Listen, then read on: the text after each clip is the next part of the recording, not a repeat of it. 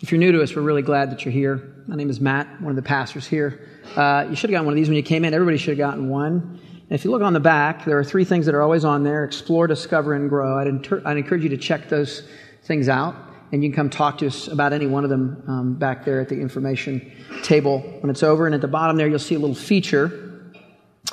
Um, feature of the week. It's a little different than usual. We are saying uh, a fun but sad farewell to the Fox family. Uh, Shane and Melissa and the kids are going to be, uh, Shane's in the Coast Guard, and they're going to be transferred to Corpus Christi. And this is their last Sunday here. We had a cake for them between services and said goodbye to them in person. Uh, let me tell you about the Fox family because it's relevant to what we're going to talk about today. Um, they, uh, we get Coast Guard folks, families, um, very regularly, and they come in, and the blessing and the curse of it is that they're only, you know, they're here for three years, but only three years. Usually, uh, we managed to keep the foxes for longer than that. Uh, God broke Shane's leg one year, so we got an extra year out of that. Uh, and then they asked for another year, and we got another year out of that. But uh, let me tell you the deal. I don't know what it is about Coast Guard families. Um, and every, uh, every branch of the armed forces is amazing, but there's something really unique about these Coast Guard folks. Uh, they come with, they certainly have the spirit of a warrior, right? You want them on your side for sure. In fact, Shane, very humble guy, I've known him for years, uh, but about a month ago, I was having breakfast with him, and he kind of got steely eyed, and he looked at me and he said, Give me six months and I'll beat you at anything. And I thought, all right, there you go. That's the guy I want. That's the guy I want flying that helicopter up there.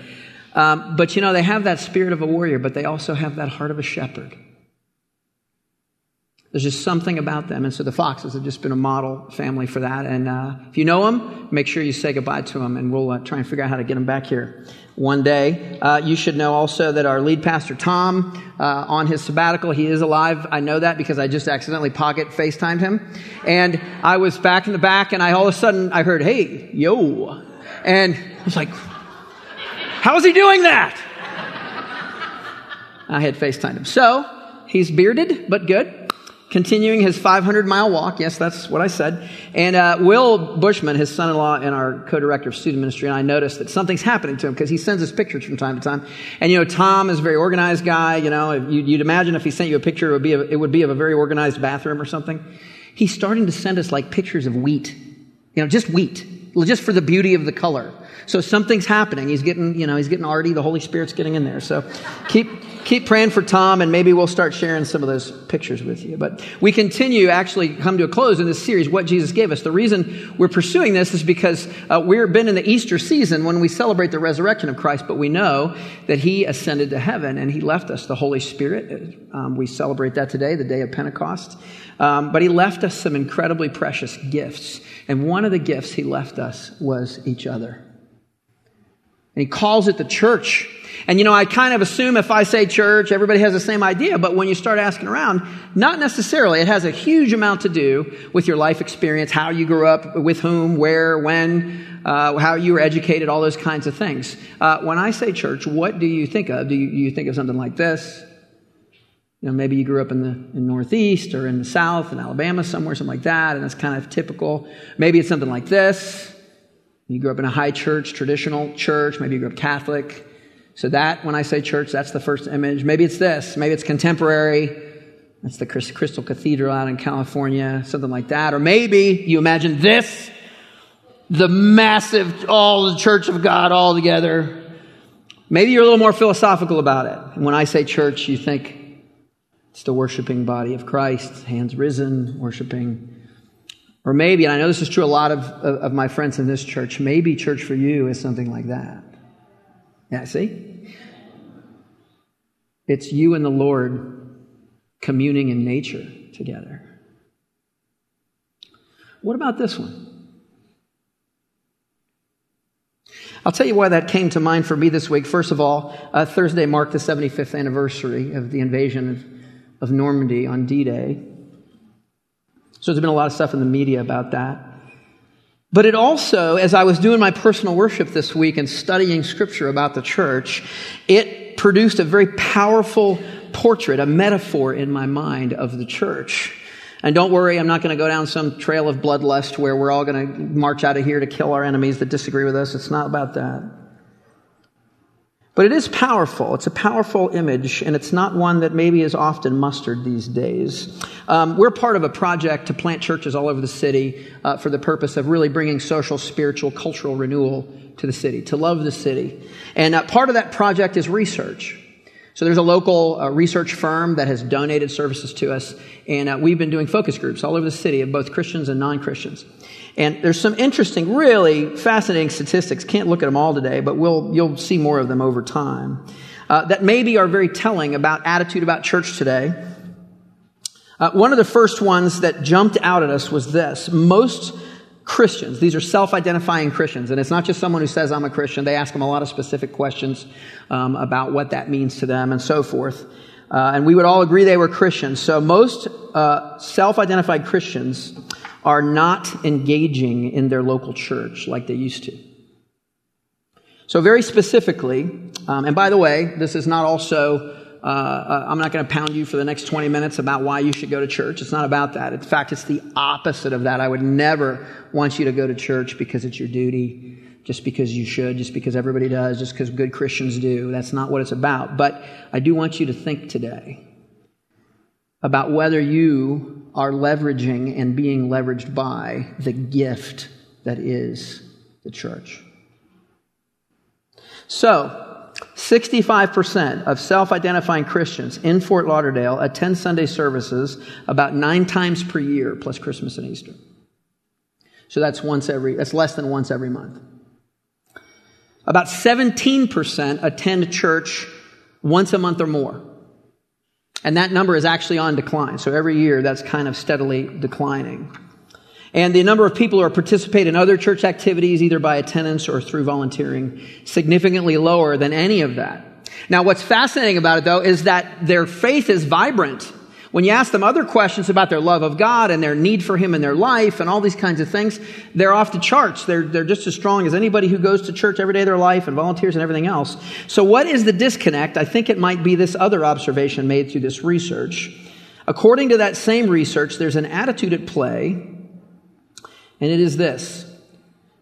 The common attitude among uh, self described Christians, in our area at least, and it really reflects the country, is that the church is perceived primarily as a Sunday morning activity and a set of programs and resources for personal spiritual fulfillment.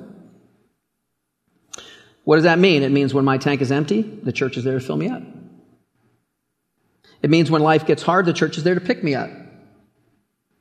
It means uh, regarding relationships that my church provides me with a community of like-minded people with similar uh, life goals and direction, and uh, we can assist each other and encourage each other uh, along our respective journeys together. So here's the deal: all of that's true. All of that is a part of the precious gift of church, of community that God has given us, that Christ has left us behind. But here is what I want to talk about today. It is not nearly what is the most precious thing about this gift we call the church. Not even close.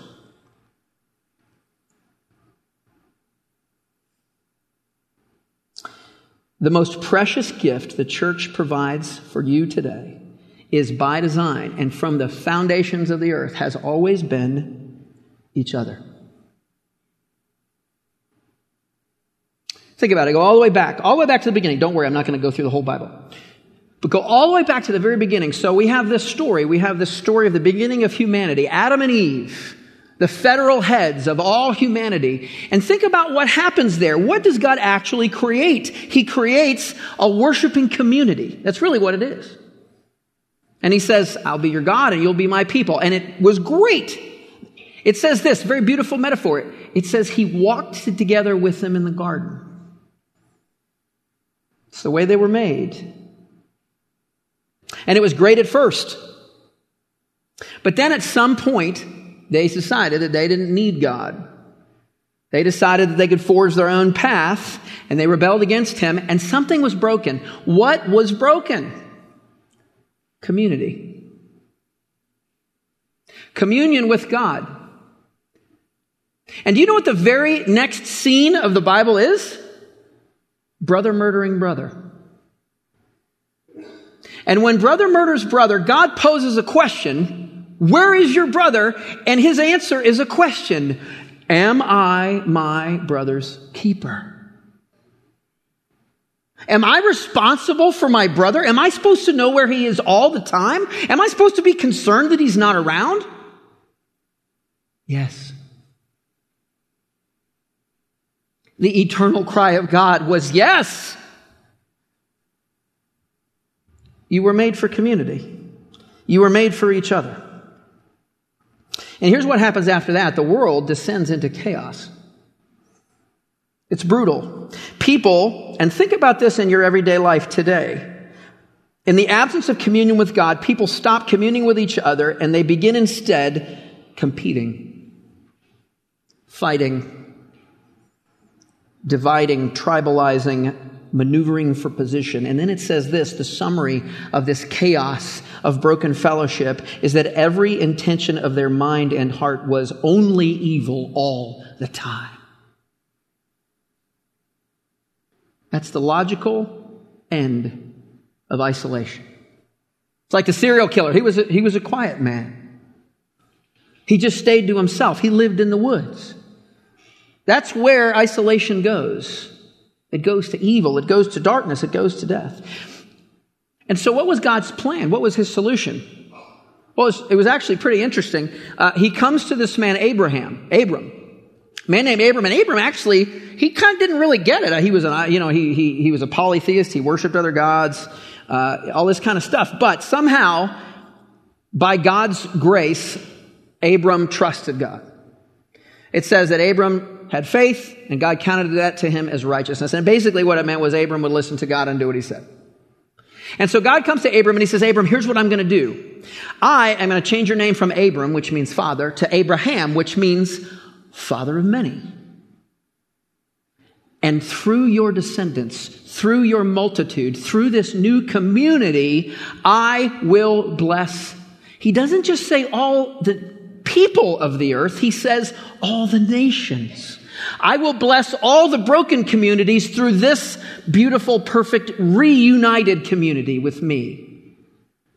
Through the new community, I will save the world. And he uses this word, this Hebrew word, um, that, uh, and translated into uh, English, means, uh, translated into Greek, is actually ecclesia. So the Hebrew word is kahal, and the Greek word is ecclesia, and that's the word that we translate in English into church. And God tells us to Abram very early in human history.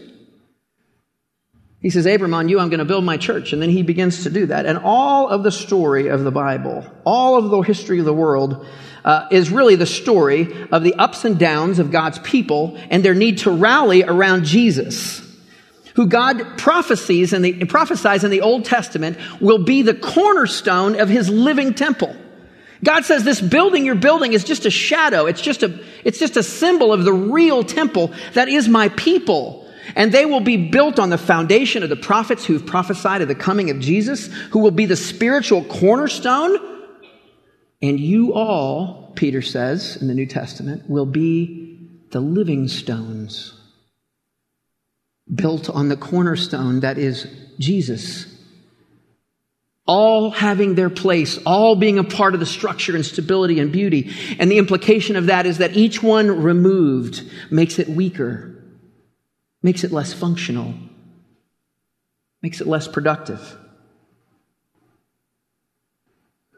The first time we see this word church in the New Testament is when Jesus is meeting with his disciples. They're all kind of hanging out. Remember who his disciples are. They're his best friends. They're the church he planted.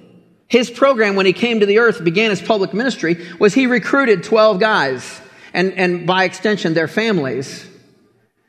And he planted a church with them and he began to invest in them and spend time, spend time with them. And he would bless the world and he would heal people and, and, and he would teach people. But he spent all his time shepherding and discipling these guys. So he gathers all these guys together, all hanging out talking. And he says, Hey, what's the buzz about me? What's everybody saying about me? And they say, well, you know, most of them think you're some kind of a prophet, right? Maybe, uh, maybe you're one of the, the great prophets of the faith, reincarnated. And then he says, okay, but, but who do you think I am? Who do you think I am? Matthew 16. Who do you say that I am? Simon Peter replies, You are the Christ, the Son of the living God. And Jesus answered him, Blessed are you, Simon Barjona, for flesh and blood has not revealed this to you, but my Father who is in heaven. And here it comes. Hear the echoes of Abram. I tell you, Simon, you are Peter, which means rock, and on this rock I will build my church. But here it comes. And the gates of hell shall not prevail against it. That changes the whole ball game, guys. I hear Jesus' words.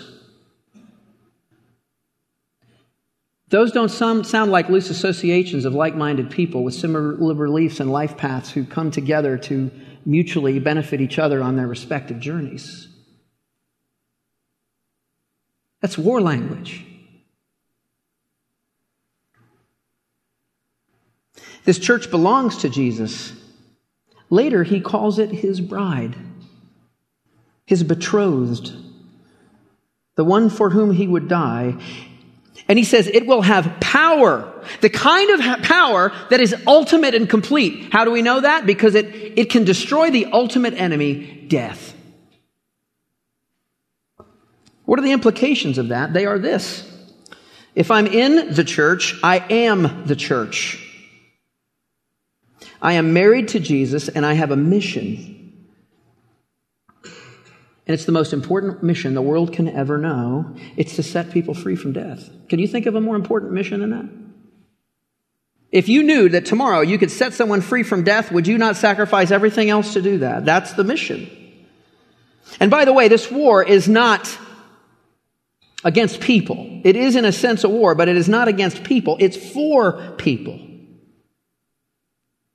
It's against isolation and chaos. So, what does that make you? It makes you a force. It makes you a warrior with a warrior's spirit, but a shepherd's heart.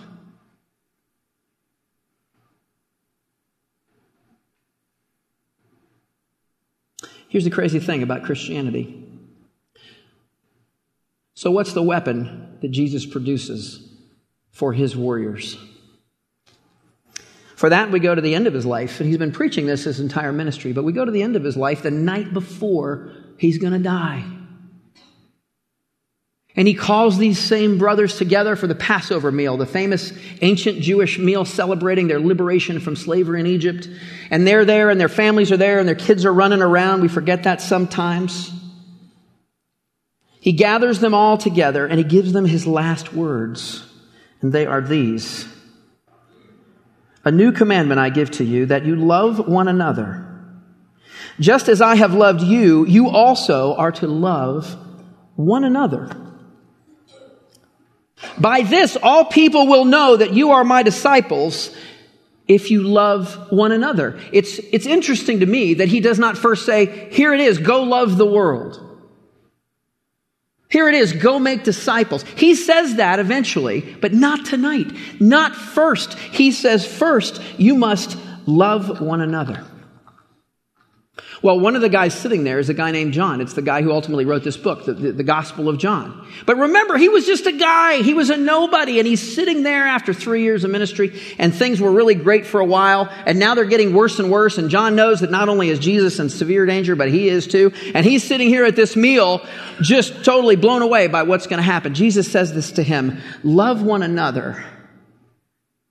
And the next day, he watches him die crucified. But then three days later, he watches him rise. The ultimate warrior conquers death.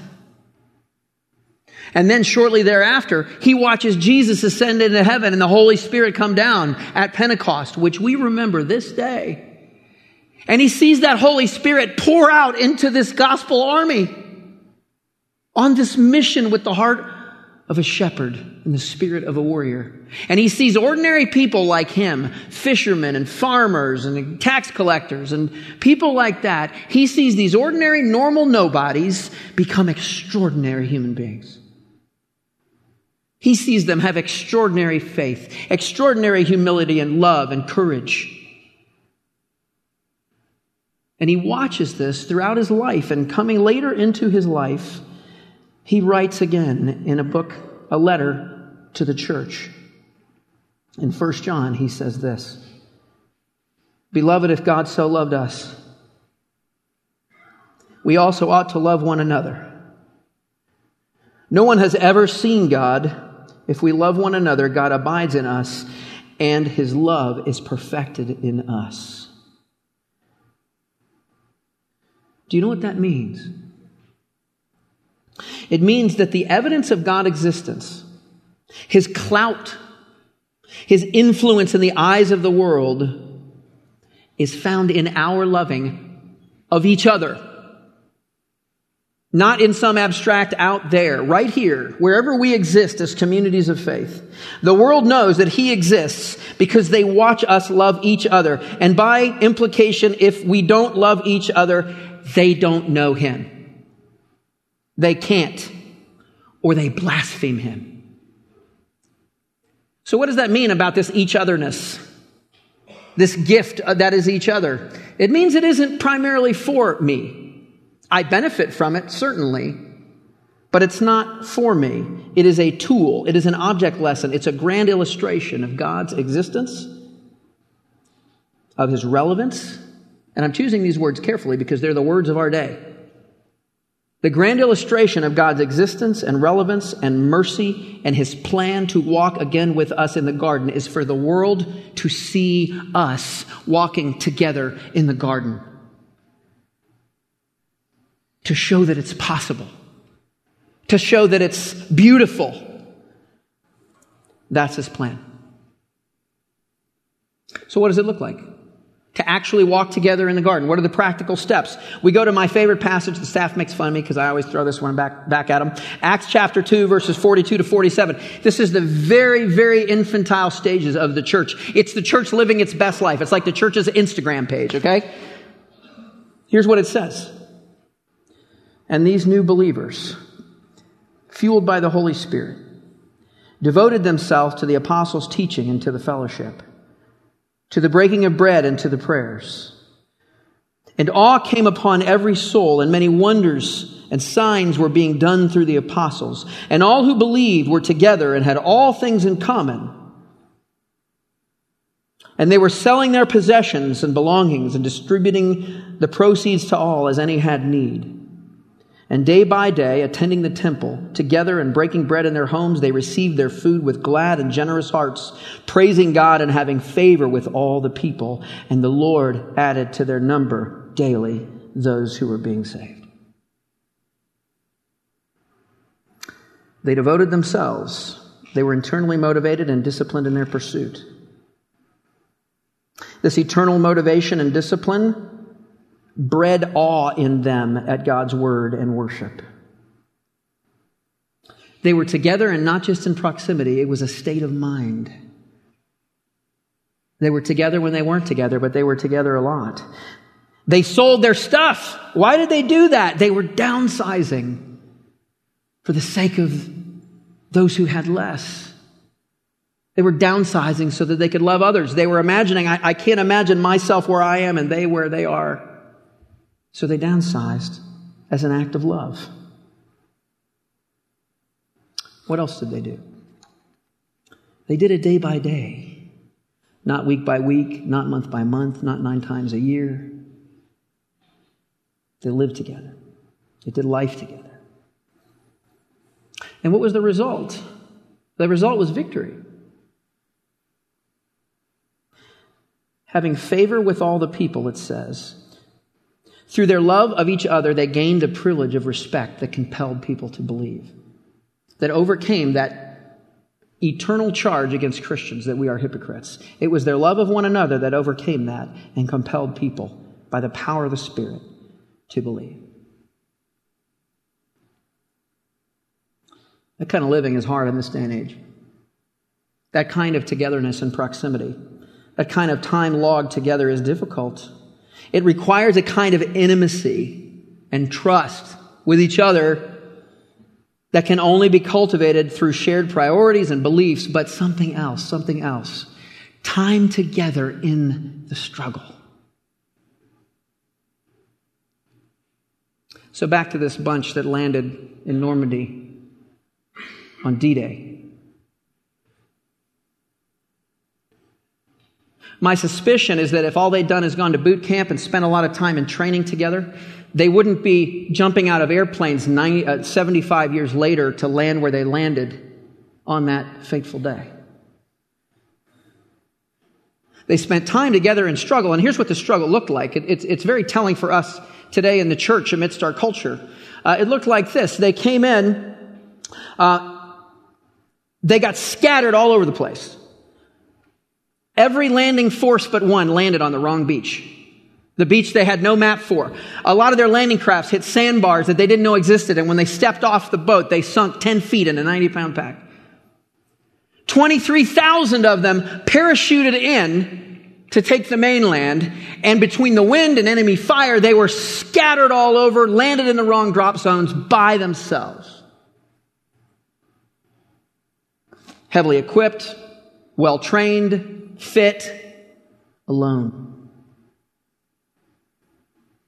What was their first order of business? Before they could engage the mission, what do they have to do? They had to find each other. It's the first thing they did. They went about the business of finding each other. Their hope of winning resided in their unity. It resided in their shared love of their cause and in their strength together, knowing that together they were worth more than the sum of their parts. Here's the deal. When you interview these guys, you watch these old guys on, on, on these various shows and interviews, they'll all tell you the same thing. They got on the boat, they got in the plane for a grand narrative to liberate oppressed people, to defend the cause of freedom. But once they got on the boat, once they got in the plane and they landed in this fight, they landed in the mud, their deepest moment to moment motivation changed, and now their cause was the guy next to them. Now they lived and fought and died for their brother. That's what got them through the war with the grand narrative. Jesus was the ultimate noble warrior. On the grand scale, he came to set us free and to restore communion with God, but on a personal level. And I want you to hear this, especially if you've never really understood what it means to have a relationship with Christ. Here it is. On the grand scale, he came to restore communion with God and to make peace, to bring peace to the world again. But on a personal level, you were his cause. I was his cause. The one next to him. But here's what's crazy. In God's divine economy, when he came next to me, I was not his friend. I was not his fellow soldier. I was his sworn enemy. but for love of God, for love of peace, for love of communion, and for love of me. He died that I might live. He came to liberate his enemy. That was me. So, what does that mean for us here at Rio? It means this it means everything I just said about Jesus should, should be said of us. The citizens of Christ's kingdom on earth, his church. They're noble warriors with a shepherd's heart who will live and die for the cause of freedom and for the one next to us, whoever they may be, even and especially our enemy. That is the potent gift of one another. We have to log time together. I know it's difficult to do that in this world. I know we live in a world that worships personal freedom, cultivates isolation, works against any kind of shared rhythm of life. I understand that. It's just like parachuting into that battlefield with people shooting at you, right? You still got to find each other if you want to accomplish your mission. I know that um, our overabundance, our, our, uh, our, our prosperity and our abundance of life gives us an overabundance of choices and opportunities that can interrupt our shared rhythms, that can fill all of our white space and disrupt consistent time together. And our community group leader and I were chatting about this last night. And he said a great thing. He said, another one is technology. Technology causes us to mistake connection for communion. So, what do we do? We find each other. There's no one way to do that. In some sense, we've landed alone in that hostile territory, and if we, if we try to win this struggle alone, no matter how fit we are, full of supplies, eventually we'll just be courageous failures. Depression, anxiety, fear, addiction, bitterness, these are the dark enemies living in the shadows today. These are the ones shooting at you as you parachute onto the field. And they seem so overrealized in our time. Our kids, our kids, for heaven's sake, our little kids are struggling with these adult struggles and pains. And they, these things, they, they thrive in isolation and they wither in community. And so, what does that mean? It means that maybe we're struggling alone more than we realize. And we need to find each other. So this week, uh, one of the things that I heard about the about D-Day was a radio show. Is really a radio interview of a of this guy, retired private Leslie P. Cruise. He's 95 years old. He was a part of the 505th Parachute Infantry Regiment. There he was then. He parachuted in on D-Day with the 82nd Airborne. He said really cool stuff in the interview, you know, like tough stuff, like we were too, we were, we didn't have time to be scared. He said stuff like that. Half of his division was uh, killed, wounded, or missing by the end of the fight. His friend Richard died next to him, saving his life. The interview asked him one final question, and I actually wanted you to hear his response. Um, they asked him, What is the one thing that you want people to know about as we mark this day. And I wanted you to hear it in, your, in his words. And I would expect them to pick up the ball and run with it. Show some citizenship. So let's do that. Let's pick up the ball and run with it here at Rio Vista Community Church in our little town, in our little region, in our little city. Let's get together. Let's log time together. Let's get together on Sundays and worship. Let's get together between services. Let's get together in personal worship and in, and in Wednesday night spiritual formation night. Let's get together and be those living stones and pick up the ball and run with it. Be citizens of an eternal kingdom that'll last forever. Let's pray.